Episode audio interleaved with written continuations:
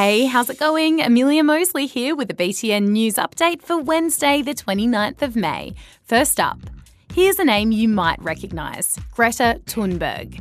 You know, she's the Swedish teen who started a worldwide movement to protest climate change.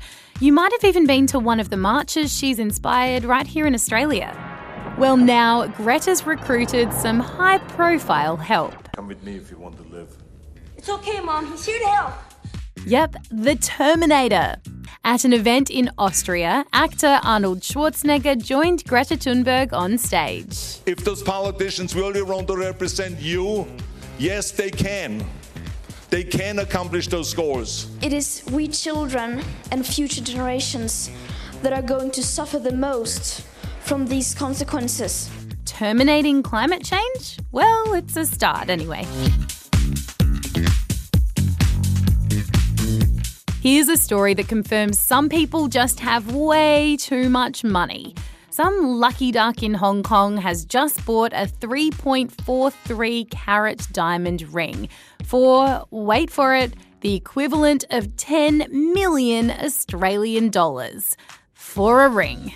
Well, not just any ring, it is a really nice, clear, bubblegum pink coloured one. Probably the strongest pink I've ever seen in my 50 year life uh, of jewelry specialist. What is very rare about it is that it is also internally flawless, which means that it has no imperfection whatsoever. I don't even wear pink. Okay, look, it is really nice. I'm just jealous. Moving on. Sacre bleu! It's 1793 again. Hundreds of guests from all over the world buckled their best boots, donned their dressiest dresses, and fastened their fanciest wigs for a special costume ball at the Palace of Versailles. The extravagant gilded Golden Palace was home to France's royals in the 18th century, the most famous being French Queen Marie Antoinette, of Let Them Eat Cake fame. While I'm sure there was some cake there, there wasn't a scrap of technology in sight, something that's quite rare at the very popular tourist spot. It's like a different era. Like we're used to like modern technology and like going back to see all these beautiful costumes and makeup, it's just amazing. And finally, let's round this out with another story of people from the land of croissants and Eiffel Towers. Well, just one, really. Anyway, French driver Simon Pagenaud has just won the Indy 500. You know, the big car race in the US. Obviously, Pagenaud was super excited about that. So, what better way to celebrate than to pour a litre of milk over your head?